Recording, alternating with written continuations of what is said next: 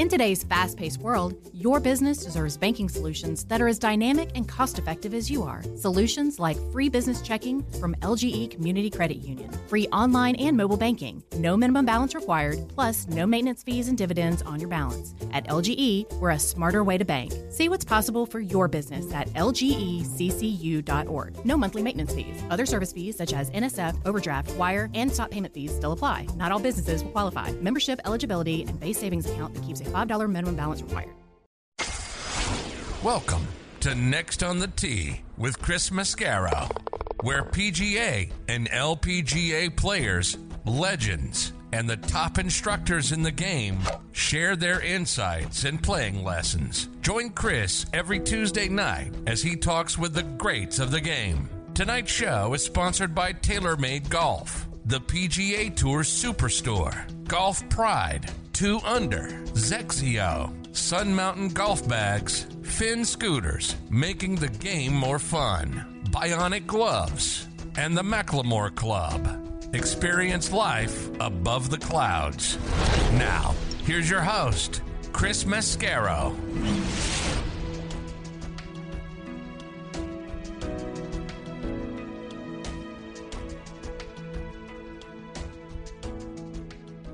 Good evening, folks, and welcome to Next on the Tee. I'm your host, Chris Mascaro. I appreciate you joining us tonight. Got a great show on tap for you. My first guest is going to be one of the best ball strikers of all time, and that's Tim Simpson.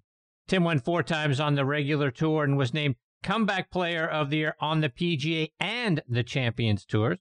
I'll talk to Tim about rivalries in golf and were they as crazy as the Brooks and Bryson one is now? Did we just not hear about it because social media wasn't a thing back when Tim was out on tour? We'll talk about that. What it was like being out on tour at a time when the metal woods were first becoming a thing. How often did he have his A game during the course of a season? And how much different does a change in golf balls make? Tim will join me here in just a few minutes. Following him, I'll get a return visit from PGA Tour caddy Kip Henley.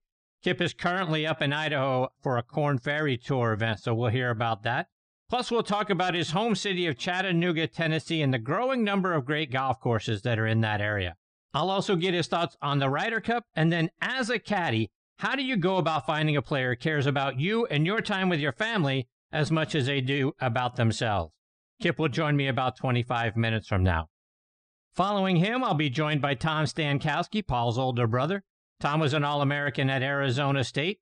He and Billy Mayfair formed quite a duo when they were both there. So we'll talk some college golf, plus his win at the Canadian Tour Championship back in 2008, and what he did to Paul that Paul turned out to be a Cowboys fan. Looking forward to having Tom as part of the show, He'll join me about 45 minutes from now. Then we'll round out the show with a visit from World Golf Hall of Famer Dennis Walters. Dennis is another guy who had a great college career. He played at North Texas State, at a time when he regularly competed against Tom Kite, Ben Crenshaw, and Bruce Lietzke, who were at the University of Texas and the University of Houston, respectively, at the same time Dennis was in school. Dennis finished 11th in the 1971 U.S. Amateur. We'll hear about that. Then, shortly after college, a golf cart accident left Dennis paralyzed from the waist down, but he didn't let that stop him. We'll hear his inspirational story when he joins me about an hour from now. So there you have it, folks. More great stories, tips, and information are coming your way tonight on this edition of Next on the Tee. And as always, thank you so much for tuning in and taking the journey with me tonight. Before we get started, I want to remind you about our friends over at the McLemore. You guys know my buddies and I. We went up there for our annual golf trip and it was simply amazing. Everything about the place is first class. We had great accommodations. The practice facility is wonderful. The on premise restaurant is called The Craig. It had outstanding food and great service.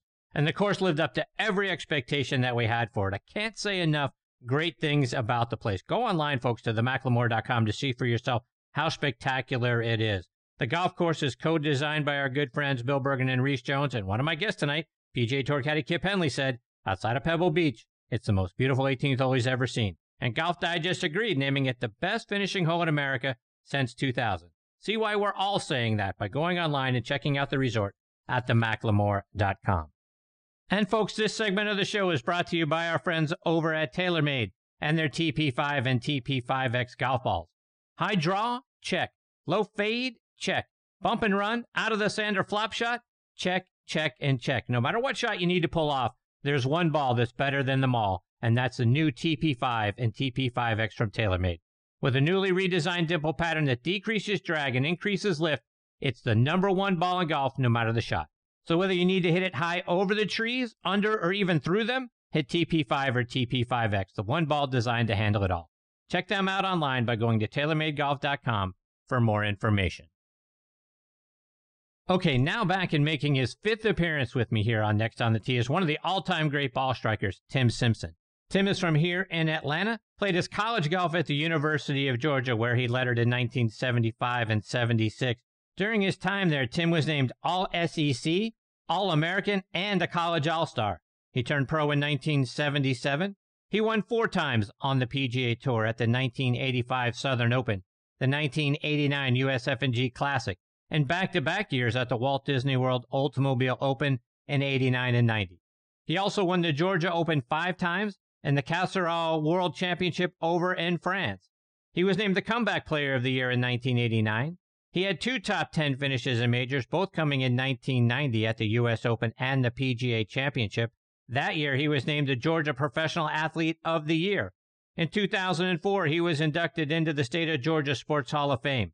2006, he was inducted into the Georgia State Golf Association Hall of Fame and named Comeback Player of the Year on the Champions Tour. He's a great guy, and I'm very honored he is back with me again tonight here on Next on the Tee. Hey, Tim, how are you, my friend? I'm fantastic, Chris. Great to be with you again. Tim, I got to be honest, after the last time you and I communicated, I got very encouraged. It seemed like you were starting to feel better physically, and maybe there's some more golf in your future. Give us an update. How you feeling, my friend? Well, I'm feeling better. Uh, I guess as good as a guy that's had three back surgeries could be, but uh, I think when I was on your show last year, it had been uh, close to four years since I played, and uh, as of now, it's been four years, 11 months but nine days ago, I played nine holes with two of my young juniors and their dad that I work with. And, uh, oh my gosh, it was just fantastic. The bag didn't like the driver, but, uh, you know, the two kids were, you know, they're 11 and 14, and I'm not sure they knew the significance of it to me, but they're such wonderful kids, and I teach them, and it's like I wanted to give them a gift. If I could play again, I want to be with them. And they got to see a few Simpson iron shots, so it was fun. Are you feeling well enough to say, you know what? Hey, I might be able to get out there and play once in a while now. Well, you know that's that that's my wish and my prayer. You know, I don't ever care to play again competitively, even on a state level. I mean, I'm 65 now, but um, to be able to play with my granddaughters or friends or my students, you know, that's what it's about to me because as you know, you know, uh, if you hadn't played at the highest level, you can't really teach course management. No matter how great a teacher you are of the golf swing or the short game, you know, you've got to be able to, to show them how you got to be a top player. And, uh, it's just, it's, it's thrilling for me and they're coming, you know, they're coming along fantastic. I'm really, really excited about them. Chip, I want to go back to your time in college. I've had the privilege of having your roommate, Chip Beck, on the show a couple of times over the last 12 months. And uh, I know you guys had a great relationship. Talk about what you remember about teaming up with Chip. Uh, Chip and I were roommates, as you said, and, and he is absolutely one of the finest humans God ever created. And uh, I can honestly say that in our entire good gracious, it's believe it or not, like 47 years of golf together. Um, there has never been one second of jealousy between us. Um, I can remember uh, he was leading the LA Open. I, w- I won before he did on tour, and he was leading the LA Open. His brother Albert was caddying for me, and they called me and asked me would I go to dinner with him, with him, and I said sure and uh, Chip was using the restroom, and Albert said, "Tim, he is scared to death. Not scared to play bad, just nervous." And uh, we talked it out, and I said, "It's your time. You're going to win." And I was kind of middle of the field. Uh, didn't play great that week, and caught a courtesy car to the airport. And I was uh, walking to the gate when he tapped in on 18, and I just started bawling. And Tim, the times that I've got to spend with Chip, he has never had anything but positivity coming out of whatever he has to say. The guy's just the the most positive person on the planet. Even when we were talking about the Ryder Cup at Kiawah and the bugs that were getting all over them, biting them, getting in their mouths, all that sort of stuff, he had something positive to say about that. Talk about Chip's positivity. Well, you know, I've been I've been asked for forever, is Chip really as positive as they say? And I said, well, put it this way: if he cut his hand off or his arm off in an accident today, and I found out about it and called him in the in the uh, hospital room, he'd say, "I've been swinging the club one-handed, and I swear that other arm was hindering me all these years." That's how positive Chip is. I mean, there, there's nothing on earth that he's not positive about.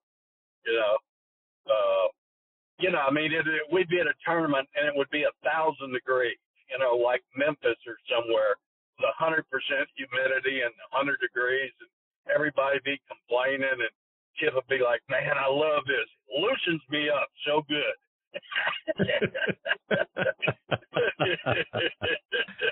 That's awesome. Uh, uh, wonderful man, one of the greatest humans God ever created, in my opinion. Tim, I want to get your thoughts on rivalries out on tour. A lot is being made right now about the Brooks and Bryson rivalry. I know with social media, this stuff kind of gets blown up out of proportion at times. Did you ever have to deal with anything like that? Did you see any rivalries when you were out playing on tour that maybe we didn't hear about because social media wasn't a thing back then? You know what? I there might have been in my generation, but I don't remember them per se. You know, it wasn't like you know Norman and Watson or something like that. The one that sticks out to me was uh, Paul Azinger and Seve Ballesteros, where I believe it was the Ryder Cup you're talking about at Kiawah, where Azinger just basically said he cheated. And from that day on, there was no love lost between those two. Uh, that, that's one that sticks out in my mind. Tim, when you first got out on tour, I don't think metal woods had become a thing yet. TaylorMade came out with the first ones, I believe, in 1979. When did you first start testing metal woods, and when did you make the switch over and put one into play? I can remember Ron Streck from Oklahoma uh, signed with TaylorMade when TaylorMade was just a startup company, and he had one on the range at the Texas Open in San Antonio, and I'm like, what in the heck is that thing? It it looked like you know the old metal drivers from the driving ranges, you know that were, you know just you know just built to last kind of deal and I thought I thought it was crazy. And then I, Mizuno made a great uh, metal head called an MSX, and they also had a, a, a one plus wood, which we used as a fairway wood, and you couldn't hit it real high, but man alive, this thing you could hit 250 yard three woods back when 230, 235 was long, the old ball and stuff and that's what I did all my winning with in '89 and '90. You know, I won three times and lost two playoffs. It was with Mizuno uh, Woods, and they were Dr. Joe Braly, who created the precision shaft, explained to me why they were superior. They're basically a metal, a wood version or metal wood version of a perimeter weighted iron. And Karsten had explained to me years earlier why perimeter weighting made the club more forgiving. So Dr. Braly then explained to me when the metal heads came out how they created a horseshoe effect at impact. And if you watch an ultra slow motion, not not on your phone, but ultra slow motion, you know, the head does tremendous distortions, vibrations of frequency at impact. And what the metal head did was it was like a horseshoe and it went back and it like ricocheted off that, and the head would stay straight coming through.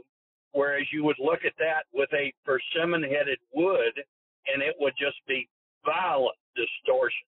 So I mean, there was no doubt they went straight. No doubt. Tim, were you always custom fit for your clubs during your college and pro days, or when did you first get professionally fit?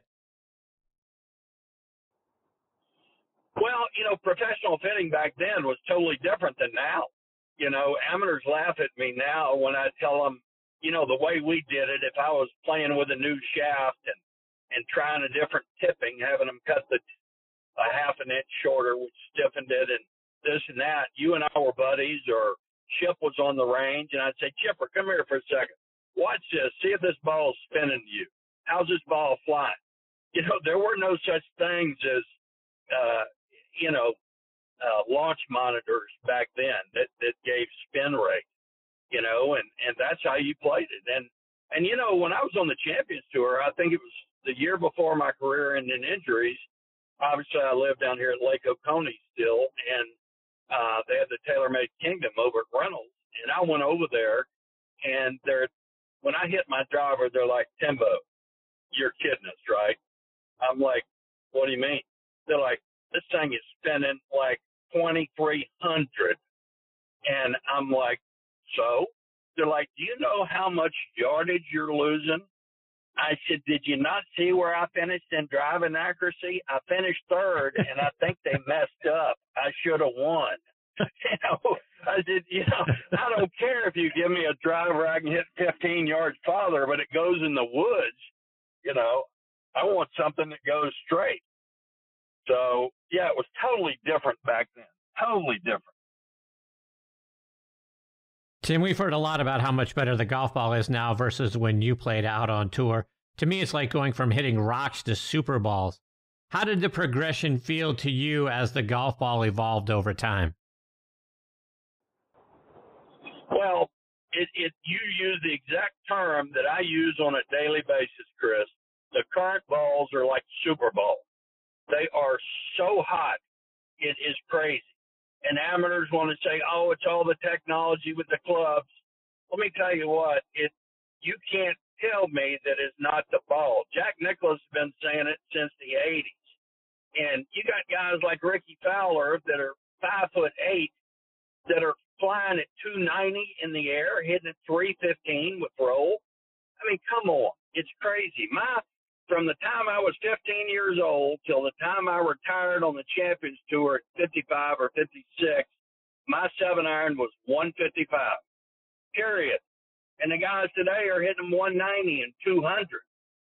You know, and and it I understand, and I would be the first to say that the kids today are incredibly fit. I mean, they're all working with trainers, they're working with nutritionists, they're stretching, they're doing yoga this and that. But come on, the the average club head speed on the PGA Tour in 1990 was 111. The average club head speed on the PGA Tour today is guess what? 111, 112. so you tell me how the heck they're hitting at 50 and 60 yards farther. You know, we had we had bombers during my era but the way I was raised to play golf and growing up, before I had formal teaching, Dad would always say, "Son, let the club do the work." You know, and if you remember, yeah. I had pretty pretty nice rhythm. You know, uh, when I got quick, that's that's when I was home on Friday night, missing the cut.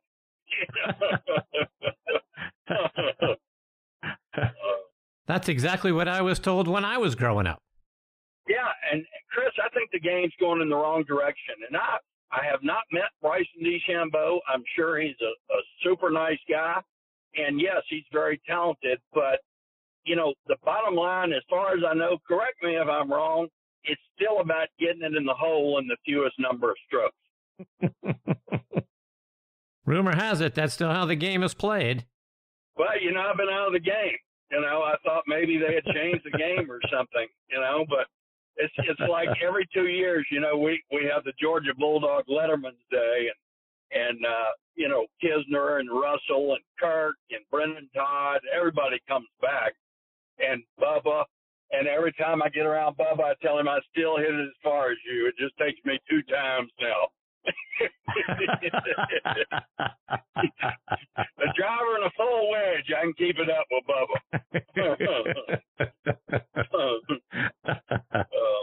Uh, Tim, did did you mess around with different equipment and different golf balls? You know, when you were on tour, did you you know let me let me try this one, let me try that one to find one that you liked better, or or were you a uh, a brand loyalist? I, I was pretty much a brand loyalist. I left Titleist for Maxfli, and Titleist kind of never forgave me. Uh, although I went back with them on the Champions Tour, but um, I went I, I went with Ping I, back when Wilson was the company in the world. It was Callaway, TaylorMade, Ping combined. You know, I was with them early, you know, and then Ping approached me, and I'm I'm like, well, send me a set in the off season, and I'll hit them, and I'll let y'all know, you know. And I hit them, and it was like, wow, I kind of like these. And I felt like with my great iron play, they made me that much better because I didn't miss hit many irons. But if you had the most forgiving club in the world on top of that, it was like, this is a no brainer. But, you know, invariably over the years, I still t- hear hear stories of guys that worked at the factory. People would come into the factory. Was you know, Karsten had a, a a rule that he would work on anybody's clubs. Didn't matter if they were TaylorMade, Callaway, whatever. You know, he would have his guys work on them free of charge. But then obviously the staff players, you know, they rolled out the carpet for us. And every year during the Phoenix Open, you know, I'd drive 20 minutes over to to the factory and I'd get my grips changed and my loft and lies checked. And invariably, they'd tell me stories. They'd be like, you know, we've had 25 guys come through here in the last year that all say, seriously, tell us what Tim does different. What kind of secret does he have with his clubs? And they're like, we see him one time a year and we change his grips and we check his lofts and lies. And they're like, oh, come on. And they're like, no, he don't mess with his clubs. And I just always, uh, even years before, you know, I'm avid archer. I love my archery. Years before I ever picked up a bow and arrow, I always said, you know, it's not the arrow, it's the Indian. You know, and uh, you know that's kind of in the same. You know, guys that blame their clubs are the same guys that blame their caddy when they hit it fat and it goes in the water you know, and they're on TV yelling at their caddy and giving him a dirty look, like you pulled the wrong club. You know, what's the caddy going to say on TV? No, you laid the side over it. You hit it fat. That's why I went in the water. You know, but I was I was never much of a tinkerer, Chris. I, I was just never much of a tinkerer. You know, I got my stuff, I played with it, and long as I didn't get get well cards from my banker, I knew I was doing good. Tim, in, in this month's edition of Golf Magazine, uh, Sergio Garcia is interviewed, and he said he could be more creative back in the 90s and the early part of the 2000s than he can now, and that's something that he feels like is missing from today's game. You know, players used to have to play with more imagination and and control their golf ball better, and you don't have to do that as much now because we talk about the golf ball. It goes farther and also goes straighter than it used to go. Is that a, is that a sort of a lost art, the artistry of, of you know having imagination out on the golf course and then having to figure out how you were going to carve this one into this hole or that hole or around a bend and that sort of thing? Great question and a great observation on your part, Chris. I you, your your point on, but think about it in its simplest terms. The golf ball is designed to go straight. The clubs are designed to go straight and you're trying to tell it, heck no, I'm going to cut you 25 yards around that corner. And they're both saying, you think you are? Watch this. You know, it, that's what blows me away about Bubba. How, how far he can cut it and draw it with seven irons, not driver and three wood, because the ball is designed to go straight. The clubs are designed to go straight. You know, I mean, we're just a handful of players in the world that play professionally. These companies stay open selling them to amateurs. Well, every amateur wants to hit it straighter. Every amateur wants to hit it farther. You know, and a, a few years ago, um, you know, when the golf industry was stagnant, and they had taken the metal woods to right on the line between legal and illegal with the trampoline effect of the faces and this and that. It was like somebody said, well, what are we going to do now? You know, we're going to go out of business because we can't do anything else. And some engineers said, well, why don't we do the same thing with irons? There you go. So now you got irons. You got seven irons that are five and a half irons in my generation, and they take the weight out behind the face, lower the center of gravity, and the ball shoots up in the air and goes nine miles. But you know, it's funny. I, I'll pick up one of my buddy's clubs, and it'll say seven iron on it. But I'm like, I don't care what it says on it. It's a strong six iron. You know, I mean, my eyes have looked at golf balls. I mean, at clubs since I was seven years old. You know, it's got seven stamped on it, but it's like you know what? If I could play again, I'm too old for that technology. I'd have to learn how to play all over again. So I'm sticking with what I got. You can make fun of me about hitting short, but I'm sticking with what I got probably.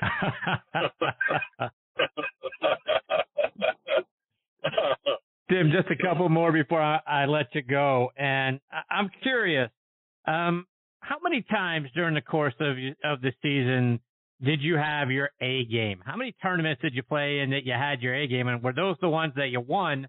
Or were you able to scratch it out and, you know, get a win or get a uh, top 10 with your B or C game? Yeah, you could. I mean, as you know, I, I, I never, I was never considered a great putter. Obviously, you know how I hit the ball, but um, if I could change one thing in my career, if I could live it over again, I would never listen to anybody that said I couldn't putt, and I would never tell myself I couldn't putt. But I was getting back to your question. I would say I tell amateurs all the time, what you don't understand is 97, 98% of the time, we're not happy. Something is wrong. You know, either you're driving it great and ironing it great, and you can't hit a tractor trailer with your putter, or, you know, there's something missing. You're ironing it great, but you're driving it, you know, out of play here and there. There's really very few times that you're hitting on all cylinders, and that shows you the crazy talent of, say, Tiger. You know, that won, I think, 20% of the time of all the tournaments he played in. Only Annika has a higher winning percentage than Tiger. She's 23%. But Tiger was that good that he could have his B minus game and still win. And that's that never happened for Tim Simpson, I don't think. Tim, I got to get a playing lesson before I let you go, and and I, I, really on the mental side of the game. For most of us weekend warriors, when we get on the tee or even when we're out in the fairways, we we see where the trouble is. I don't want to hit it left here. I don't want to hit it right. There's trees. There's water over here. All that sort of stuff. Do you guys notice that sort of thing? Or are you so laser focused on where I want the ball to go? The the trouble that's out there, it really isn't, you know, creeping into into your mind. You know, there's where I had an advantage. And Chris, I can't explain it. Um, I was very ADHD as a child. Uh, I was counting the minutes for recess. I wasn't paying any attention to the math equation. But how I overcame that and developed the level of focus and concentration that I had during my career, I don't know. But part of my great ball striking was even the great Hall of Famers, they were aiming at a tree or at the corner of a house. And I would, I could pick out one discolored limb or, or discolored leaf on that edge of that tree at 260 yards away. And that was my target and I always believed in the old saying of aim small, miss small. And I believe it's just like archery. If you have a five foot target and you're 50 yards away, if you aim at the target, what chance do you have of hitting the five inch bullseye? Obviously, not much. But if you aim intently at the bullseye, you're pretty much guaranteed of hitting the target. So I think that kind of answers your question, hopefully, in that 120% of my focus was on where I wanted that ball to go. I mean, I just, it was like a laser and I truly believe that the mind is is the strongest muscle in the body. Strongest meaning most powerful. Maybe it's not as strong as your quads say, but I'm telling you what, if if if you focus on it intently with your mind, your subconscious will do everything within its power to get it there. Tim, before I let you go, is there a way for our listeners to stay up to date with the great things you're doing? They may be listening in and have a junior player that needs to get lessons from Tim Simpson, or they just, you know, they just love, you know, you as a as a golfer and as a person, they want to stay up to date with you. Is there a way for our our folks to do that? Well, I'm not much on Facebook anymore, but I've got uh, the, I've got two Tim Simpson accounts. The one with one of my granddaughters is how they can reach me on Facebook, and then I've uh, I took down my website this year because I'm too old to stand out in 100 degree heat giving lessons. but but uh, if somebody w- wants some help, they can email me at timbogolf99 at gmail.com. That's a second email I have or they can call Harbor Club and they'll give my number and they can call me. You know, I I love teaching. I have I mean I was teaching at Ansley Golf Club when I was 14, teaching amateurs, you know, that I played with. I've just always been intrigued with it and I think we overcomplicate it. I don't think I had the most beautiful swing in the world. Uh, Payne Stewart, Tom Purtzer, Tom Weiskopf were much prettier, but I had one of the simplest swings in the world that repeated over and over and over. And that's what it's all about. Just creating a golf swing that will repeat. And then work on your short game and putting, and you got it made, brother. There you go. Tim, I can't thank you enough for taking time out of your night to come back and be a part of the show. I always love spending time with you. I hope you'll come back and join me again soon. Well, Chris, I always enjoy it, and I wish I could be more on more than once a year. It's always fun, and you're a fantastic host and tremendously respected in the golfing community. And you got carte blanche with me.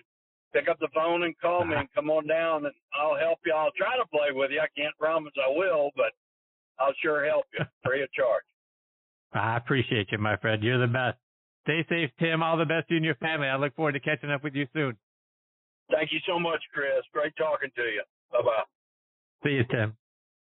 That's a great Tim Simpson. Doesn't get better than that, folks. Holy cow. What a great guy. I told you right in his intro he's a great guy and he showed you again why. But um boy, what a great career he had. What a he, made downplay his swing a little bit. He had a beautiful swing, such great tempo. That's why he was a great ball striker. So um look forward to I'm gonna take him up on that. I'm gonna go down there and get a lesson from Tim. Hopefully uh improve my game. Goodness knows after what I put on display with my buddies up at the McLemore needs a lot of help. And I'm sure Tim Simpson's the guy to do it. So I look forward to catching up with him again real soon. Okay, before I get to my next guest, Kip Henley, I want to remind you about a few of our sponsors, starting with our friends over at SQAIRZ Golf. Are you like me, always considering new golf equipment? Maybe a new driver? I'll tell you what, let me reset your thinking because I discovered SQAIRZ golf shoes. The patented square toe provides balance, stability, and a wider base for increased connection to the ground, effectively increasing your swing speed by 2.2 miles per hour, an average of 9 yards of distance. Independent tests prove it. That's right. It's proven in science. Go to sqairz.com. That's S Q A I R Z.com and get SQAIRZ 30 day money back guarantee. Use promo code DISTANCE for $20 off. Remember, Distance comes from swing speed, and swing speed comes from your connection to the ground. And folks, I wouldn't tell you about it if I didn't experience it for myself. I've never felt more stable in my golf swing, which allows me to swing faster and launch it further. SQAIRZ, the distance golf shoe. I also want to give a shout out to another new sponsor, Bionic Gloves. Do what you do better with Bionic Gloves. Whether you're looking to own the golf greens, improve your workouts, or get your hands dirty in the garden, Bionic Gloves has you covered. Designed with a hand specialist, Bionic Gloves feature patented innovations that help improve your grip. The strategically placed anatomical relief pads also prevent calluses and blisters, while the web and motion zones allow for greater dexterity and flexibility. Head over to bionicgloves.com to find the perfect glove to up your game. And I want to remind you about our friends over at XXIO. Back in 2001, XXIO Srixon began making clubs for men and women, and they've improved on those clubs every year since. I was fit for a set of XXIO 10 irons by a great fitter on their staff. He got me dialed in, and they feel and perform fantastically. They are by far the best irons I've ever played. They are light. I have picked up nearly 5 miles per hour in swing speed, and they're deadly accurate. Every part of XXIO clubs are made exclusively for XXIO. Like I say, everything is light and balanced. Swing weights are made to give us the highest smash factors. The best part of getting fit for XXIO clubs is hitting it higher and straighter than ever before, changing your game. XXIO clubs are a Golf Digest Hot List Gold winner for 2021. Congratulations to XXIO ambassador Inbee Park for her five stroke victory earlier this year at the Kia Classic. It was her 21st victory, and she did it using XXIO 11 woods and X irons. Ernie Els and top instructor Martin Hall are XXIO ambassadors as well. See why and how XXIO can help improve your game. Go online to XXIOUSA.com. That's XXIOUSA.com and pick which set is right for you. Okay, now back and next on the tee with me is PGA Tour caddy Kip Henley. Let me remind you about Kip's background. He's from Chattanooga, Tennessee, played his college golf at the University of Tennessee at Chattanooga, where he finished tied for 19th at the 1982 Marshall Invitational and tied for fourth at the Southern Conference Championship. Kip has been a PGA Class A professional since 1988. He played out on the Hooters Tour, the Korn Ferry Tour, and a few times out on the PGA Tour. He's won the Tennessee State Open twice and been the Tennessee Player of the Year four times. He won the Golf Channel's Big Break 2 back in 2004. He's recently had back to back top 20s in the Tennessee Senior State Open in 2017 and 2018. He's been a caddy on the tour for several years, carrying the bag for players like Jason Bohn, Garrett Willis, Stewart Cink, Vijay Singh, Austin Cook, Brian Gay, and Boo Weekley. In 2017, he was inducted into the Chattanooga Sports Hall of Fame, and I'm honored he is back with me again tonight here on Next on the Tee. Hey, Kip, thanks for coming back on the show. What's up, little buddy? How are you? I'm fantastic. Kip, how are you? I'm good. Uh, boy, I need you as my publicist. I didn't know I'd been so good at golf until you said all that.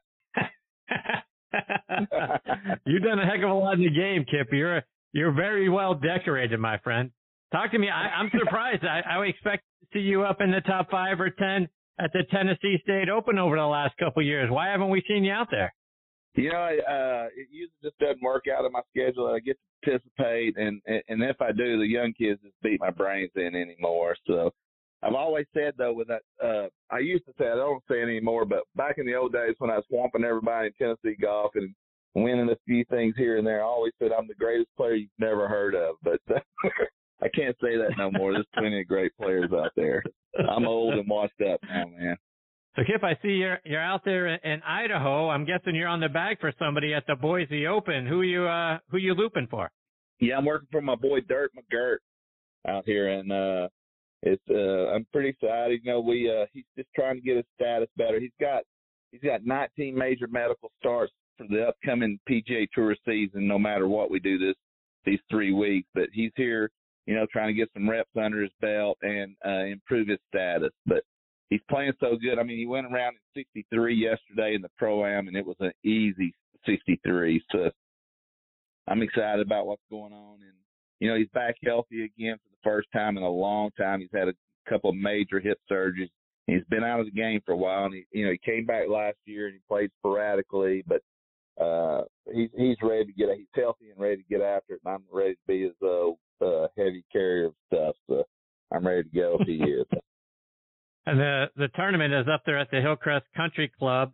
Russell Knox has got the uh, course record. He shot a 59 there back in 2013. You mentioned shooting 63. Is a is a 59 out there? Very easy. Uh, Dirt shot 59. I mean, he shot 29 on the front side yesterday. And let's see what he has: three birdies and a bogey on the back nine. So that's added up. It's par 71. So, uh, yeah, it's definitely out there because you know it's only like 68 yards tipped, 6,800 yards tipped out, so it's not super long, you know. And you give these guys wedges and stuff, and where they can, and when they can get on the par fives uh, and two, you know, without too much trouble. There's only like one you know, par five that takes two good swings to get it on in two, and that's number three. But the rest of the par fives are cake and ice cream. The other two, and so there's one drivable par four, and the par threes don't stretch out. There's only one par three that stretches out. It's pretty tough, but uh, um, the, the, you give these guys wedges in their hand and decent putt surfaces, which these are, and, and they're going to light it up. So, and there's no rain in the forecast, and you know there's smoke in the air from the uh, some forest fires somewhere, you know, around here. I don't know, they're way away from here, but it's blown in, and it's not as beautiful as it normally is here in in Boise, but it's still beautiful. The humidity is going to be low, the temperature's is going to be nice, but uh, I look for a great week. The, the scores will be fabulous this week. If you mentioned the par threes, and I, I saw you made a ruling on Twitter recently. Hole in ones on par three courses don't count. Really? They don't count? Yeah. I, no, I am absolutely. I am the par three. Uh, I don't know what's the word. Uh, czar. I am. I mean the hole in one czar. You have to come through me to get credit for your hole in one. These guys are claiming hole in ones on par threes. Par three golf courses are insane. I caught heat for that, but you cannot do. You know, I've had 13 hole in ones. I'm crazy lucky. I, I mean, I've caught four woods in the hole and everything. So, but none of my hole in ones are, all, are counted off the par threes. I grew up playing this little rink-a-dink golf course called uh, Wilcox Boulevard, and it was a par three. And like the longest one was like 110 yards, and the shortest one was like 50. We made hole in ones all because we would go around. We play, you know, we play 100 holes a day. We make hole in ones like almost every other day, and those aren't on my account. So hole in one, but you have to do finger quote air quote and say, but it was on a par three course. So that's that's the only way you can say I have a hole in one. You cannot say count that in your hole in one count, but it's just the rules. I, I don't I uh, I don't make I kind of make them, but I like that. I like to stir the pot, as you might guess. what about at Augusta National? That's a par three contest on the Wednesday. Those don't count. No, absolutely not. Especially they put those things at the bottom of those funnels where every ball feeds right to the hole. That's crazy talk. You say I made a hole in one on the par three course at Augusta, which is pretty cool, but you cannot say you cannot count that in your hole in one total. If you've only got a hole in one on a par three course, you do not have a lifetime hole in one. You have a par three hole in one. That's all. That's all. You, you can't count it any other way. But, and some guy said, "Oh, so my son had three hole in ones on putt putt last night." If you count the par three courses, you got to count the putt putt. I go, "You're exactly right. Case closed." The next case is walking into the courtroom. uh, that's great. Kip, I, I want to get your thoughts on the Ryder Cup, and and then I'm, I'm going to make you Ryder Cup captain for the U.S. team. So according to the points, right? You get six guys are in: Collin Morikawa, DJ, Bryson DeChambeau, Brooks, JT, and, and Xander Schauffele. Those guys are all in. Then you got Jordan Spieth, Harris English, Patrick Reed, Daniel Berger, Patrick Cantlay, and Tony Finau. In the you know they they round out the top twelve. And so Right. Captain Kip Henley, are, are, are you, would you take the chalk and just take those other six and there's your 12? Or do you like uh, other guys that you would make uh, kind of mix and match some other guys in there? Wow, I'm going to mix and match, and I'm probably going to commit caddy suicide here by saying these guys and leaving some out. But I mean, it's, uh, how, I mean, how do you leave a guy like Berger off? Berger, he barely talks to me. He don't even like me hardly out there. And how do you leave that guy off? Because he's a tough sucker, you know. He loves to gamble. I'm going to take those kind of guys that just love matches and love to gamble and love the the chit chat and the you know the giving the needle. I mean, I'm going to put Phil Mickelson on that team. I'm going to put Berger on that, put Jordan Spieth on that team just because he just puts and that putter in match play will just beat your brains in. It'll drive you crazy. Those guys hitting those 20 footers, there's nothing more demoralizing than match play. But I want a couple of young guns like Berger that you know, you can't call him a young gun anymore, but the guys that just love to gamble and things like that. And even though the course is huge, I mean, Kiz, God, I hate to leave Kiz off that team. I mean, there's a lot of guys. I mean, Harris English, just because he's just such a quality human being, how do you leave that guy off the team? But uh, I, I, I would, uh, I envy the guy getting to choose, but I, you know, I kind of feel sorry for the guy getting to choose. He's going to hurt some feelings this week, or coming soon. I should say this week. What about um, your old boy Stewart Cink? I mean, he's had a couple of wins this year. Had a nice Masters, finished tied for 12. Is there a case to be made for someone like him, not just for his play, but his veteran leadership that uh, they may need in that team room? No doubt about it. What a quality guy. I mean, if nothing else, the whole team comes out of their higher morals at the end of the week than they had going in because Stewart Cink is one of the highest moral human beings I've ever met, especially a golf pro. I mean, the guy's got two W's in the season. He's not even on the team. That is amazing. Our team is going to be so strong. And I know the Euros, they team up and they're better teammates than we are, but we're just going to outclass them this year. We're going to beat the pants off those cats. But how do you leave that guy off the team? But I mean, I don't see him getting chosen if he if he doesn't make it on his own merit, you know. And I don't when the I don't even know enough of when it runs out to know when it when it's over with when he has to choose. So, so speaking of teammates, Kip, you know, we all have heard tons about the Brooks and Bryson issues. You know, Patrick Reed isn't the most popular guy out on tour. How do you make up the pairings, and how do you keep the team room from turning into a circus when you've got those three in there? If if if really truly, I mean, if if you have to guard the team room, if there's a guy who pulls away from the team in any way whatsoever, I mean, I blackball that guy forever. If there's anything that has to, if you have to t- tell someone, hey, listen, dude, we're a team. We're not an individual. If you have to tell an individual that, I promise I spread it around. You, if you choose this guy, you're an idiot. If he don't make it on his own merit, you cannot have. It's all about. That's why the Euros beat the crap out of us. They're having more fun than us, and they're teaming up and they're pulling for the guys. And we've been a, you know, we've been a, a strong team of individuals. But Paul Azinger was the greatest captain we've ever had on the Ryder Cup. You can I would go to my deathbed saying that. And Zinger don't even like me that much, but the guy is an incredible. he was he was smart enough to team guys up. You know, he searched out even the military guys and goes, "Who do I put in what foxhole?" And he was smart about it, and it worked. And I, I can't believe that we we didn't do like the the uh, Euros did Jacklin, leave him on there till we beat him. He should have been coaching them all. If it's important, let the guy who doesn't get doesn't get beat, let him coach it. But so that's what it's about. You find out who clicks together and things like that. And I mean, I mean, I would call I call in those military guys. I mean, I just saw I tweeted the other day if uh, somebody call this guy into the Ryder Cup Euro, uh, the the Ryder Cup team, the uh, guy who's I, I tweeted if you follow me on Twitter, I tweeted about the guy and he's telling his story about being in Afghanistan and stuff in Iraq, and it's incredible those are the cats that you need in there to inspire you, know, and take some of the focus off the game. That realize it's just a game, but play your best and be a great teammate. But if you're not a good teammate, you, you're not ever going to be on one of my teams. I promise. Kip, you let's talk about focus.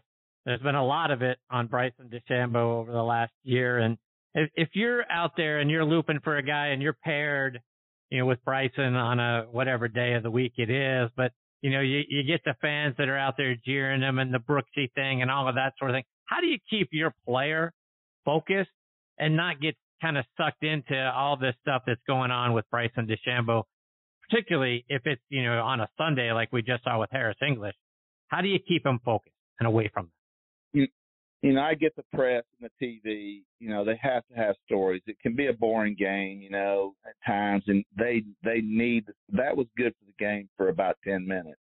Brooksy and and uh, Bryson, their little feud, that was good for the game for about ten minutes. But if if the fans are starting to uh, interject too much into the game, calling uh, Bryson Brooksy and things like that, just obsessively, uh, the tour needs to be better about letting the uh, guys throw. You know, if if guys are crossing the line obsessively, toss them out. You know, you don't see that at Augusta. You don't see the fans screaming out crap at Augusta because everybody knows they have the total power at Augusta. You mess up, you're gone. So everybody doesn't mess up. The tour needs to be, you know, I, I want the young fans. I get it. I want the tank top guys. I want the rednecks. I want the beer drinkers. I want the guys with the music to have a place in the game. I'm not trying to run them out of the game. But when it comes to the PGA Tour event, there needs to be a little bit more of a heavy hand when it comes to bad fan behavior. Full of them. The other the other idiots will calm down. You know, they'll see it. Go well. If I scream out right here, I'm going to get tossed over. So I'll get on the other side of the fence. So there needs to be a little bit more of a heavy hand in the thing. I don't want to run off the young streaming guys that much, but I mean, there's a middle there somewhere. And right now, I think the fans are uh, past that, and and that's you know it's it's kind of what America's got into now with the you know the uh the the self what's it called the the you know I don't know how to, what the word I'm searching for, but the the the the fans or the young people that just just does they just lack respect a little bit right now. There needs to be a little bit of pull it back the other way. So is that on Jay Monahan? Does, does the tour need to step in? Yeah, and I mean I love. I mean Jay Monahan is by far and away the greatest uh, guy we've ever had out there. Deane Beman killed it, you know, and what's his nuts? He had his own uh, little hours here and there. But Jay Monahan, that guy's a hands on. He knows all the caddies. He knows all the players. You know, I know one or two of the the uh commissioners that didn't know, but like two of the caddies' names and stuff. Jay Monahan is on. He's a hands on guy. He's a smart cat. But uh yeah, I think it. You know, I I I, I put it back on him a little bit to say, okay, boys, just team in. Let's take it back just a little bit on the fan bad fan behavior. It's just a little. It's not a lot. It's just a little. So you asked me the question, how do you keep your guys' head out of that? But if you're, I don't know about the, the answer to that question. If your guys worrying about what everybody else is doing, you're going to have a fringe player anyway. You're caddying for. You know, if you got a guy who's taking care of business and worrying about his own stuff, that's the guy that's going to make you some money as a caddy. Kip Bryson and his caddy Tim Tucker recently kind of went their separate ways. And Bryson seems like a, a pretty demanding kind of player, not only with all the calculus and geometry that he wants you to do to give him the precise yardages that he needs, but also, you know, the practicing, right? I mean, the practicing in the dark, the lights are on. Seems like a lot to ask from, from your caddy to, you know, carry my bag all day long in a four or five hour round and then, uh, you know, get out on the practice range and, and help me until all hours of the night. Is, is that, is that overstepping? Is that too much to expect from a caddy? Mm, not if you're paying the right thing, but you're not going to be able to replace him. I, I always say that Timmy was Timmy for Bryson is the same as as Teddy was for Bubba. I mean, those two guys could go out and they could conduct twenty thousand great caddy, you know, people that are known for caddying interviews, and if they chose anyone but those two for themselves, they chose the wrong guy. Those two guys were built for their men, and of course they're they're getting paid you know, if if Bubba finished 125 on the money list every year and didn't have any Masters win, Teddy would be long gone, sitting at home doing golf lessons. He's a smart guy, but and, and I'm not saying you know Teddy is the he's very tolerant of Bubba and, and they're great friends, and Teddy is a great human being. But if you're not making money, big money, and you're getting treated sometimes kind of rough and stuff, then you're going to stick your chest out and fight back here and there. But just couple times as a caddy. You got to swallow your pride and let it just pass over the top of you. Something I'm not very good at. But Timmy was a great caddy for. I'm telling you, every time Timmy quits, and this is like his third time. Every time Timmy quit, Bryson runs through the caddies. You know, he picks up idiots like me and goes, "Well, this guy can't do what Timmy did, and he can't put up with me like Timmy did." And I'll hire Timmy back for more money. So Timmy, you know, I know he's got that shuttle business order, but I predict that Bryce will hire him back for more money than he hired him the last few times, and he'll come back and they'll kill it again together. But they're a, they're a match made in heaven, those two. Kip, just a couple more before I let you go. And and as a caddy, you know, let's talk a little bit more on the personal life. How do you find a player that's a solid player and is going to help you make money, but also is going to, you know, truly cares about you and your time with your family and the things that you've got going on and just doesn't care about themselves. You know that it's a hard that's a hard nut to crack right there, boss. But that's exactly where it's at. You know, I'm with uh, Dirt McGirt, you know, and uh, he's been out of the game for a while, and he's 42, and a lot of people think he's probably on the back nine of his career. But working for uh, William McGirt, the guy pulls you in. He he respects your opinions.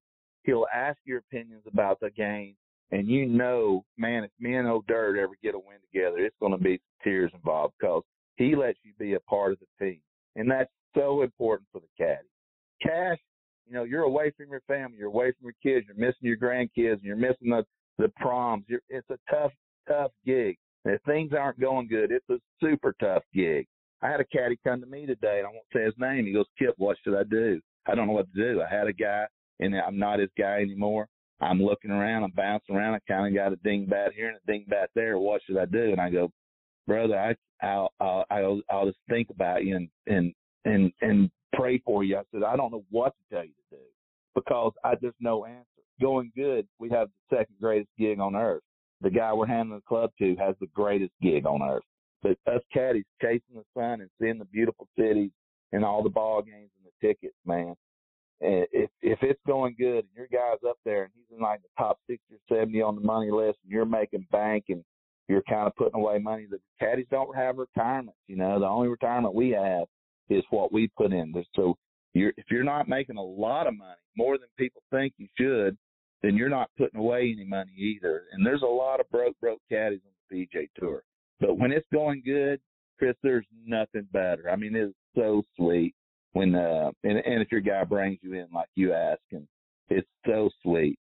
So it's just that. There's no I mean you you can't put a you can't put a price tag on our job late Sunday afternoon. It is the most cool job in the world. Now, when you're making those, you're at the Delta checkout counter on Friday night. Our job sucks. Kip, before I let you go, let our listeners know how can they stay up to date with you and all the great things you're doing. Follow you on social media. I don't know how much great stuff I'm doing, little buddy, but I'm uh I'm on Twitter and I think it's just Kip in there. I don't even know how to look my up, and I'm kind of I'm opinionated on there, but I like to have fun, and you know, and I'm gonna take jabs here and there at you, but if you're my buddy, I'm your I'm your close buddy. So like I am with you, you know, you're a good dude. You don't throw rocks at me and you let me be an idiot. You don't say, Kip, you're an idiot. Those are the guys I like having fun. I have too many to go, Kip, you're an idiot. So, so I spend a lot of time on that block button too, little buddy. no doubt. Pull, I want everybody to pull Kip, you're awesome, my friend. I appreciate the fact that you gave me some time on a busy night for you.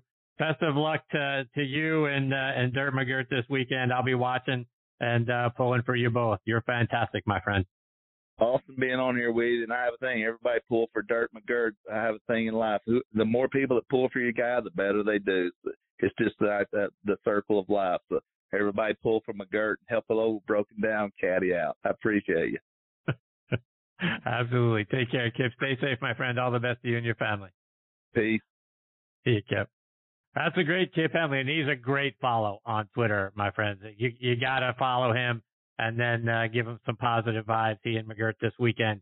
Hopefully they have a great uh, a great week. I'd love to see uh, Dirk go out there and, uh, and, and shoot one of those 59s, and hopefully uh, be right there at the top of the leaderboard come Sunday, pulling hard for both of those guys. Okay, before I get to my next guest, Tom Stankowski, I want to remind you about a few more of our sponsors, starting with our friends over at Finn Cycles. It's time to rethink golf. The game is at a tipping point. The young people we need in the game don't have four and a half hours to spend out on the course. Pairing fin Cycles with a desire to play ready golf can cut playing time in half because all golfers go directly to their own golf ball. Plus, it's tons of fun. Go online to finscooters.com and click on Find a Fin for a course that has them near you. I also want to give a shout out to our friends over at Golf Pride. Did you know that Golf Pride lets you rep your favorite team while also using the number one grip in golf? Your team, your grip, MCC Hybrid Grips, the number one grip series worldwide. Features an exclusive brush cotton cord in the upper hand for all weather performance, with premium rubber in the lower hand for added feel. The new MCC Team Series is available in a variety of new color combinations so you can rep your favorite team out on the course. Available in standard and midsize. Check it out online by going to golfpride.com. And folks, this segment of the show is sponsored by our friends over at the PGA Tour Superstore. This segment of the show is brought to you by the PGA Tour Superstore. See why golfers everywhere are proud to call PGA Tour Superstore their golf pro shop. Visit them online at PGATourSuperstore.com. Now back to Chris and more of the show. Okay, now next on the tee with me is Tom Stankowski. As you all know, his brother Paul has been a wonderful friend of the show over the last eight years. Tom is a fantastic player as well. played his college golf at Arizona State, where he won twice in 1986 at the San Francisco and Butler National Intercollegiate Tournaments. He was twice named an honorable mention for All American in 1987 and 88. He was named a first or second team All Pac 10 player from 1986 to 1988, qualified for the U.S. Open in 1992. In 2004, he won the San Francisco Open. 2005 came back to Arizona and won the Arizona Open by five strokes at Troon Country Club, setting the 36 hole record with opening rounds of 65 and 66. In 2007, Tom finished 34th on the Canadian Tour's Order of Merit. He came back in 2008 and finished 22nd at the Seaforth Country Classic thanks to a final round 63, and then he won the Canadian Tour Championship, which lifted him to seventh on the Order of Merit that season. Tom has also had success down in Naples, Florida. He was the medalist for local qualifying for the U.S. Open in 2012. He qualified for the U.S. Senior Open Championship in 2016. In 2017, he finished tied for 10th at the Florida Senior Open Championship, and this year he finished tied for 20th. And I'm excited to have him with me here tonight on Next on the Tee. Hey, Tom, thanks for coming on the show. Hey, Chris. Uh, glad you asked. Tom, I want to start by going back to when you and Paul were kids. When did you guys first start playing and getting out on the golf course? Wow, wow. what a question. Um, that was back in Oxnard, California. Um, little CB base that my dad, uh, my mom lived across from and, and was lucky enough to play there. Cost like 25 cents for a dependent to go play with his, with his dad. And, and, uh, that's where Paul and I kind of started. And, we, and, uh, yeah, it was fun. It was a good gig, actually. Tom, you got to be honest with me here, and it's just you, me, and a few thousand of our closest friends listening in tonight. But did you tackle Paul hard in a backyard football game? Did you drop him on his head at some point? How in the world did you allow Paul to become a Dallas Cowboys fan? right? Man, there's so many stories I couldn't even I, I, I couldn't pull one out though. There's it's uh it, it was great having him as a brother, that's for sure. It is having him as a brother, that's for sure. But um as far as stories go, shoot, man, I I can't remember stories, man. I I stay in the present moment. and and Tom, like you mentioned, you guys are from Oxnard, California, and so I'm curious, how did you end up playing your college golf at Arizona State? Shoot, George Baltell, the legendary George Baltell, um, recruited me. He was actually recruiting another player um, and seen me play at Junior World, and uh, that's kind of how it started. I, and I went to my recruiting trip out there and fell kind of in love with the desert. It was kind of totally different golf than what I grew up on, and uh, I'm a Sun Devil for life. right on. 1986 was a, a big year for you. You won twice that season. Talk about what you remember about winning the San Francisco and Butler National Intercollegiate Tournaments.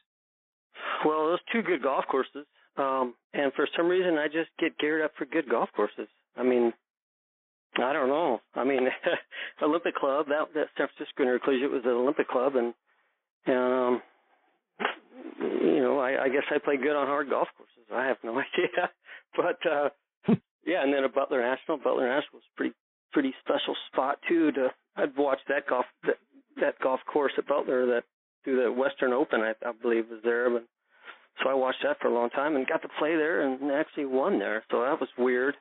I mean, it's, that's all I can say is weird because it's like it's something you dream of doing, and all of a sudden it happens and you win, and you're like, whoa, that's that that's weird. but uh anyways.